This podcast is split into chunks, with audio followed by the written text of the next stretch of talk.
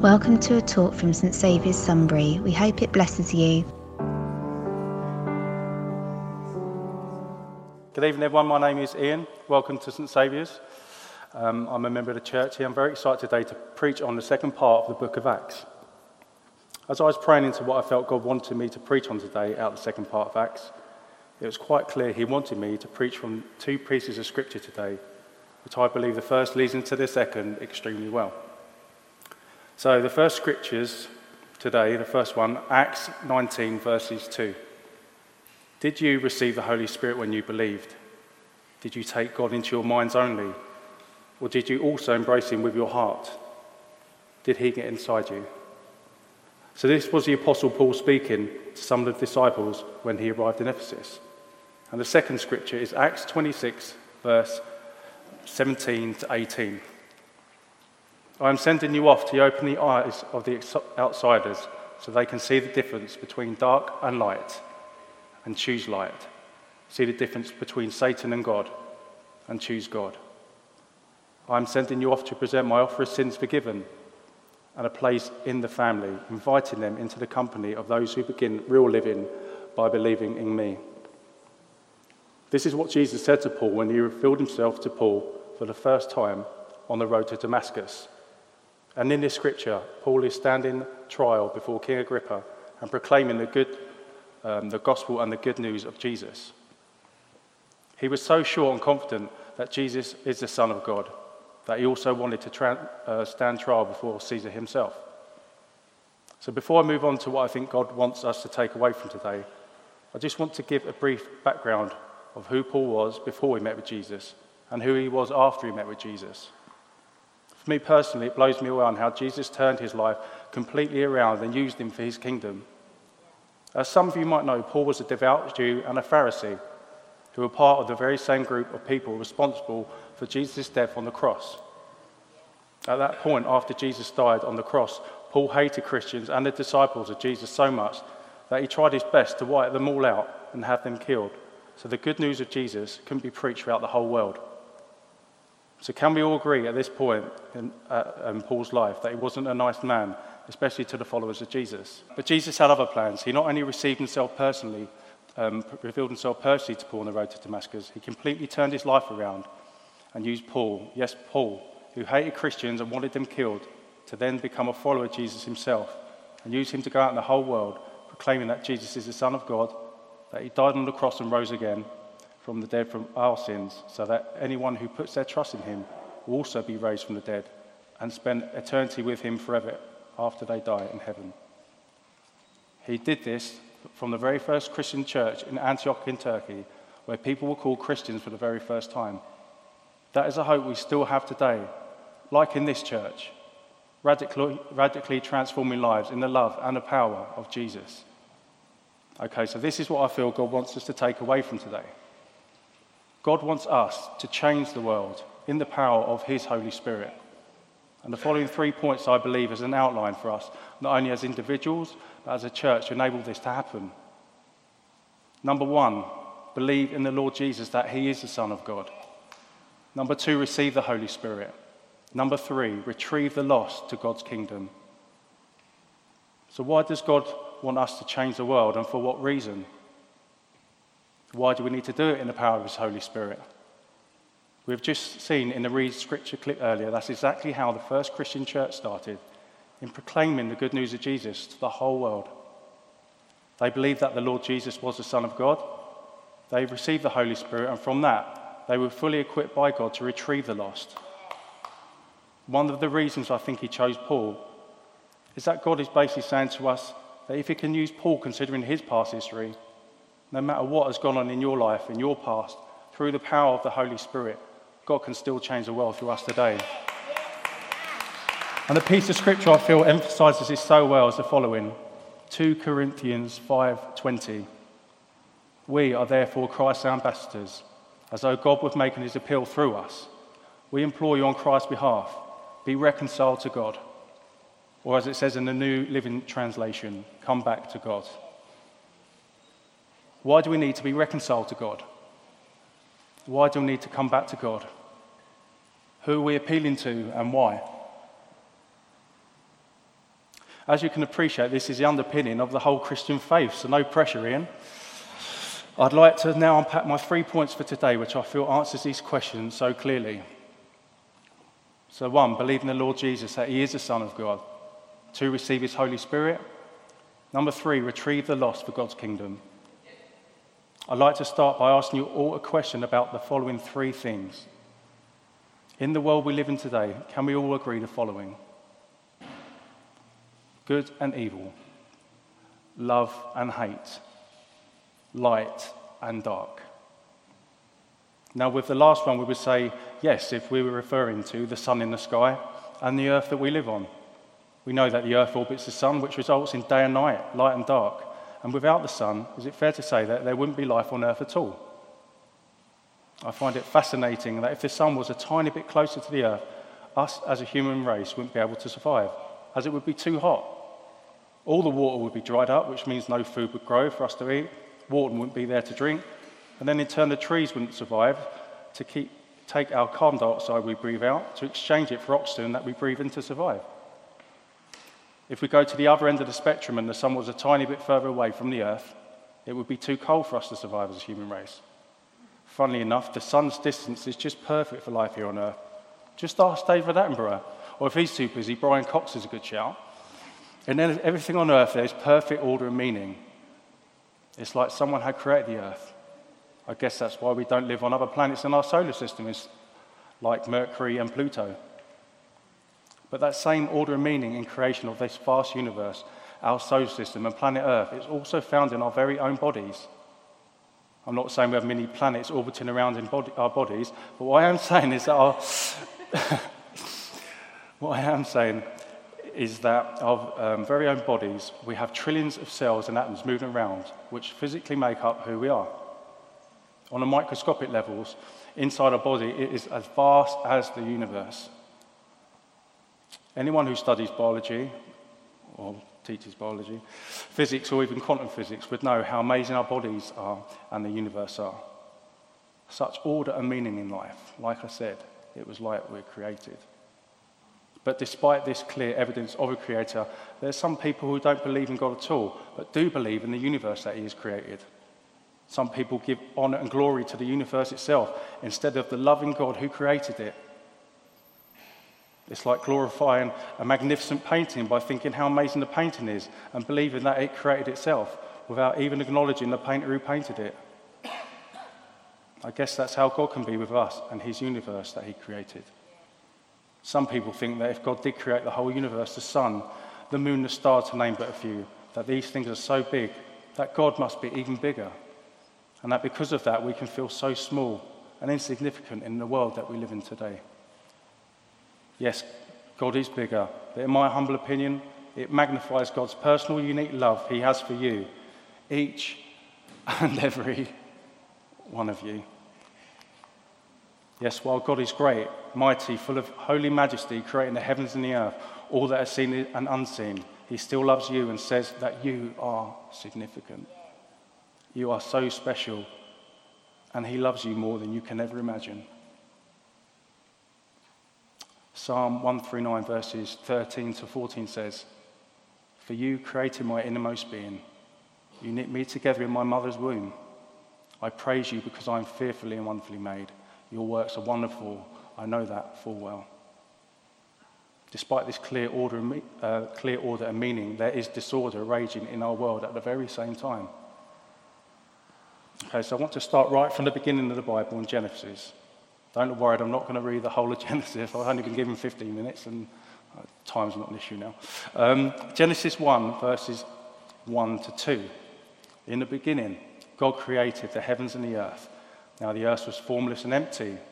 Darkness was over the surface of the deep, and the Spirit of God was hovering over the waters. So we can see right from the beginning of creation, the Spirit of God, the Holy Spirit, was right there at the start of life itself. Then at the end of Genesis chapter one, God announces he wants to create his very best creation last, something which will really reflect himself as creator, the very pinnacle of creation, something more special than anything else he also created. He created man and woman, you and me. Genesis one verses twenty-six, "Then God said, let us make man in our image, in our likeness. That's all gone already. From my understanding here, as God is our creator, he has already created the heavens and the earth, all that we see and don't see. For, for us to be made in his image, he wants his own personal stamp on each and every one of us. God's very own D N A as part of us. It would be another sermon entirely to talk about God, the Holy Trinity, but just quickly, as God refers to creating us in our image, in the plural form, I believe firstly as God is three in one, Father, Son, and Holy Spirit. There are many similarities by which we reflect his image, but for sake of the time, I'd like to quickly just point out two. The first one, God is made up of three persons, Father, Son, and Holy Spirit. They are in perfect unison and relationship with one another, and I believe that is one of the ways he wanted us as a human race to, um, to reflect his being in relationship with each other through love. As it says in First John four verse eight, God is love. And in First John four verse nineteen, we love because God first loved us. Let that just sink in for a moment. Think of all the people you really love. I know the people I really love. Your wife, your husband, your daughter, your son, your granddaughter, your grandson, your mum, your dad, your sister, your brother, your nan, your granddad, and many more, I'm sure. But we only love because God first loved us. Okay, I've gone off one already. The second similarity is that we are not God, but we are made in his likeness. Do you think that the fact we are made up of three parts ourselves, as in the body and a soul and a spirit, is a coincidence? I think not. I'd actually call it a God incidence, as it clearly reflects that we are made in his image. And finally, from Genesis chapter three, which is the fall of man, the how sin entered the world through the first man and woman, Adam and Eve. As I explained earlier, God is love. The reason he created Adam and Eve for himself and each other is not just so that they can only love each other.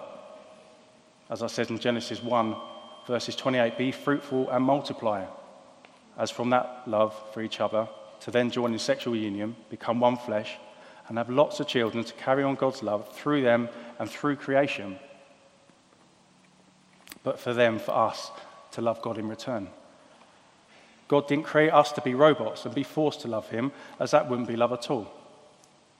He gave us all free will to choose love, and in hope to choose to love him in return. So in Genesis chapter three, to encompass all this, in the Garden of Eden, God gave Adam and Eve that choice with their own free will as he created beings, which would either be for what God intended for creating them, to live in fullness of life and love, being one with God forever, or reject that fullness of life and love with him forever. This is all reflected in the choice between the tree of life and the tree of knowledge of good and evil. Let me quickly explain that there is still so much more God wants me to say. So the Garden of Eden is the first place on earth God chose for them to exist in complete perfection and harmony with himself and each other. But in order for that relationship to continue, there was one rule for them not to break. As I mentioned earlier, this is God, through his love for us, giving them the opportunity to choose with their own free will. So in the Garden of Eden, there were so many beautiful trees and they were allowed to eat from. And in the middle were the two most important trees of them all, as it explains in Genesis two, verses nine. And the Lord God made all kinds of trees grow out of the ground, trees that were pleasing to the eye and good for food. In the middle of the garden were the tree of life and the tree of knowledge of good and evil. In Genesis two, verses fifteen to seventeen, it says, the Lord God took man and put him in the Garden of Eden to work with it and take care of it. And the Lord God commanded the man, you are free to eat from any tree in the garden, but you must not eat from the tree of knowledge of good and evil, for when you eat of it, you will surely die. This is not just physical death, but spiritual death too. Now, the final part of Genesis I would like to read from is Genesis three, verses one to six, as this is where sin entered the world, and along with it, like I touched on earlier, so did evil, hate, and darkness. Now the serpent was crafty. Uh, the serpent was more crafty than any of the wild animals the Lord God had made. He said to the woman, "Did God really say you must not eat from any tree in the garden?" The woman said to the serpent, "We may eat from the trees in the garden, but God did say you must not eat from the trees that are in the middle of the garden, as you must not touch it or you will surely die." "You will not surely die," the serpent said to the woman, "for God knows that when you eat of it, your eyes will be open and you will be like God, knowing good and evil." When the woman saw the fruit, the tree was pleasing to the eye and also desirable for gaining wisdom. She took some and she ate it. She also gave some to her husband who was with her, and he ate it. Then the eyes of both of them were open, and they realized that they were naked. So they sewed fig leaves together and made coverings for themselves. From that moment on, they felt shame, insecure, and fearful, just to name a few. And as a result, they were banished from the Garden of Eden and were now not allowed access to the tree of life. I know what you're thinking, Ian. Come on, we come to hear about Acts. Why are you going on about Genesis? Stay with me as it all links together, I promise, as I know it's a lot to take in, but it will be worth it. So we have God giving them everything they need with the clear instruction not to eat from the tree of knowledge of good and evil, which at that point meant they had full access to the tree of life. But when they chose to eat from the tree of knowledge of good and evil, as a consequence, not only did they get banished from the Garden of Eden, but they were not allowed access to that tree of life. Yes, Eve was tempted, but it was only became sin when she chose to follow through with her actions to eat from it. So, who is the serpent that tempted Eve to eat the forbidden fruit against God's wishes? Disguised as a crafty serpent, Satan came to tempt Eve. Satan at one time was an angel who rebelled against God and was thrown out of heaven. As a created being, Satan had definite limitations. He doesn't have an original idea, he just twists and perverts God's plans for our lives by tempting us. Satan tempted Eve by getting her to doubt God's goodness. He implied that God was strict, stingy, and selfish, not wanting for Eve to share in his knowledge of good and evil. Satan made Eve forget all that God has given her and instead focus on the one thing she couldn't have. Does that sound familiar? Do we still do that now? This is where it all started, right here in the Garden of Eden. Jesus says in Luke ten, verses eighteen, "And he said to them, I saw Satan fall like a lightning from heaven." What caused Satan to be cast from heaven? He fell because of his pride, originated from his desire to be God instead of a servant of God. Satan was the highest of all angels, but he wasn't happy, just like us. He wanted what he couldn't have in the same way that he tempted Eve. He desired to be God and rule the universe. God cast Satan out of heaven as a fallen angel, just like he cast Adam and Eve out of the Garden of Eden. Can you see the similarities? As Christians, we believe Satan acts as a leader of the fallen angels, a third of all God's angels to be exact. Satan masquerades as an angel of light, deceiving humans just as he deceived Eve in the beginning. Has anyone seen the film The Lord of the Rings? I know my mum has, yeah. Um, the Lord of the Rings... In The Lord of the Rings, there's good and evil, love and hate, light and darkness. The location this all takes place in the film is called Middle Earth. I kind of see this world we live in now as Middle Earth, as in the sense there are clearly two spiritual forces at work in the world we live in today. And if we strip everything back, it goes right back to the beginning of time in Genesis chapter one. To explain this, let's go to Ephesians six, uh, verse twelve. "For our struggle is not against flesh and blood, but against the rulers, against the authorities, against the powers of this dark world, and against the spiritual forces of evil in the heavenly realms." We are all in the middle of a spiritual battle between God's kingdom of light and Satan's opposing kingdom of darkness, with God's angels and Satan's fallen angels, also known as demons.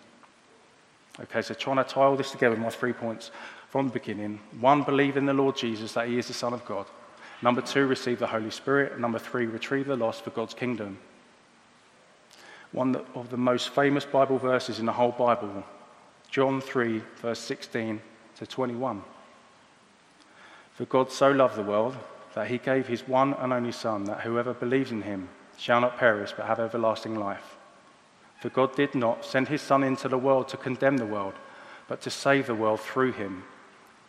But whoever does not believe stands condemned already, because he did not believe in the name of God's one and only Son. This is the verdict. Light has come into the world, but men love the darkness instead of light and will not come to the light for the fear that his deeds will be exposed. But whoever lives by truth comes into the light, so that it may be seen plainly that what he has done has been done through God. How do we do this? Through God's one and only Son, Jesus Christ. Jesus means Saviour. Who do we need saving from? We need saving from ourselves and our enemy, Satan. Darkness isn't an entity in itself. It's just the absence of light, and that absence of light will echo into all eternity based on our choices right now. If heaven is to be in the full presence of our loving God for all eternity, then hell is to be the complete opposite for all eternity, as hell would be not only the absence of light, but also love itself, as God is love. We all have a choice, but our choices, whether good or bad, not only have a present consequence, but also an eternal consequence too. So why did Jesus, who knew no sin and committed no sin, die on the cross? To take all our mistakes, past, present, and future, to restore our relationship with our Heavenly Father back to our original relationship with Him, like it was supposed to be in the Garden of Eden, and deliver us from the kingdom of darkness to the kingdom of light for all of eternity. I love this scripture from Ecclesiastes three, verse eleven. He has made everything beautiful in its time. He has also set eternity in the hearts of men, yet they cannot fathom what God has done from beginning to the end. Let's have a moment just to be still and reflect, as I know there has been a lot to take in. I believe if we take our minds off all the distractions from this world, and I think we can all agree there are many, and it's only getting worse. And one device sums them all up: the iPhone. Deep down, I think we all know that this life is not the end, that when we die, we will live on just as God said in Scripture that I've just read to you all. So in closing, how do we change the world in the power of the Holy Spirit? The same Spirit that was hovering over the waters at the beginning of creation, the very same Spirit that wants to be recon- reconnected with your spirit, yearning for love, for significance, yearning for an eternity in heaven with their Creator, through our Lord Jesus Christ. On my thirty-fifth birthday last year, I spent a day at a Christian retreat. How times have changed from when I was younger. I came across this paragraph, which I think is amazing. Look at the cross. I've got a cross here today. If love could have gone further than death, our Saviour would have done more. Well, there's nothing more Jesus can do to get our attention. We have to choose to give our life to Him. It's the only way to heaven. John fourteen, verse six says, I am the way, the truth, and the life, and no one comes to the Father except through me. There can only be one truth, but there can also be many lies to oppose this truth. Jesus is that truth. Believe in Him and not the devil's lies, as there are so many. The truth sets you free. I promise, Jesus sets you free. You can't see the whole staircase. You just have to take that step of faith.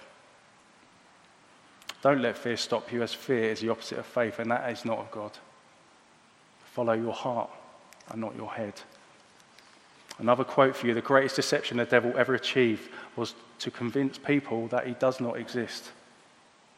The enemy will do anything in his limited power to stop people to come in to know the Lord Jesus. I could give you so many examples, but I simply don't have that much time on this occasion. When we receive Jesus into our life, or put another way, Him receiving us into His life, we are guaranteed His Holy Spirit, which not only connects with our spirit, but is a down payment or deposit which guarantees our place in heaven, as nothing can separate you from the love of God that is found in Christ Jesus. In turn, the Holy Spirit helps us. It turns our life around, like Paul in Acts, like Jesus' disciples, like the church today, to retrieve the lost. Who are the lost people? Those who are broken and don't know how special they are, that they were created to love and be loved by God, and to take that love throughout the whole world and into all of eternity. I told you it was the underpinning of the whole Christian faith. I hope I've done it justice for our just God. To end, I would like to show you a quick clip up on the big screen from one of my children's favourite films at the moment, Back to the Future. So why have I ended on this clip? Like in this film, I think it has similarities to the whole of what I've covered today. The timeline at the top represents our original eternal timeline with God. By Eve eating from that forbidden tree in the Garden of Eden in Genesis three, our relationship with God was broken in the same way we were plunged into an alternative reality like we found ourselves in now.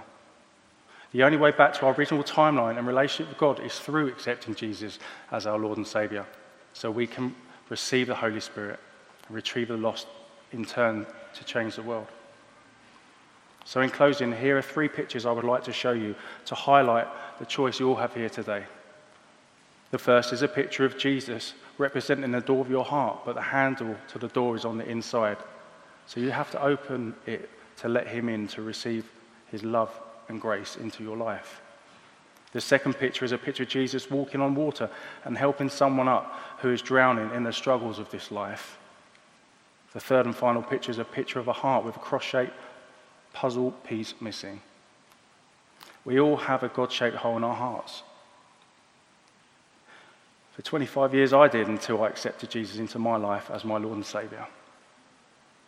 On the fourteenth of December two thousand eight, I chose to stand up, repent, and give my life to Christ. When some people respond to Jesus for the very first time, they can have an instant realisation that he is real and that Jesus is the Son of God, but for me, I didn't. It was only once I stood up, I made a choice to repent, to believe and receive, and my life has never and will never be the same again. It only seems fitting to end tonight with a piece of scripture from the Apostle Paul himself, talking about Jesus to the Colossian church, and in the N I V version of the Bible, it's titled The Supremacy of Christ. It's Colossians one, verses fifteen to twenty-three. He is the image of the invisible God, the firstborn over all creation. For by him all things were created, things in heaven and on earth, visible and invisible, whether thrones or powers or rulers or authority, all things were created by him and for him. He is before all things, and in him all things are held together. And he is the head of the body of the church. He is the beginning and the firstborn from among the dead, so that in everything he might have supremacy. For God was pleased to have all the fullness dwell in him, and through him to reconcile to himself all things, whether things on earth, things in heaven, by making peace through his blood shed on the cross. Once you were alienated from God and were enemies in your minds because of your evil behavior, but now he has reconciled you by Christ's physical body through death to present you holy in his sight, without blemish and free from accusation. If you continue in faith, establish and firm, not move from the hope held in this gospel. This is a gospel that you heard and that you have been proclaimed to every creature under heaven and earth, of which I, Paul, have become a servant. For more information about St Saviour's, please visit our website, w w w dot st saviours sunbury dot org dot u k.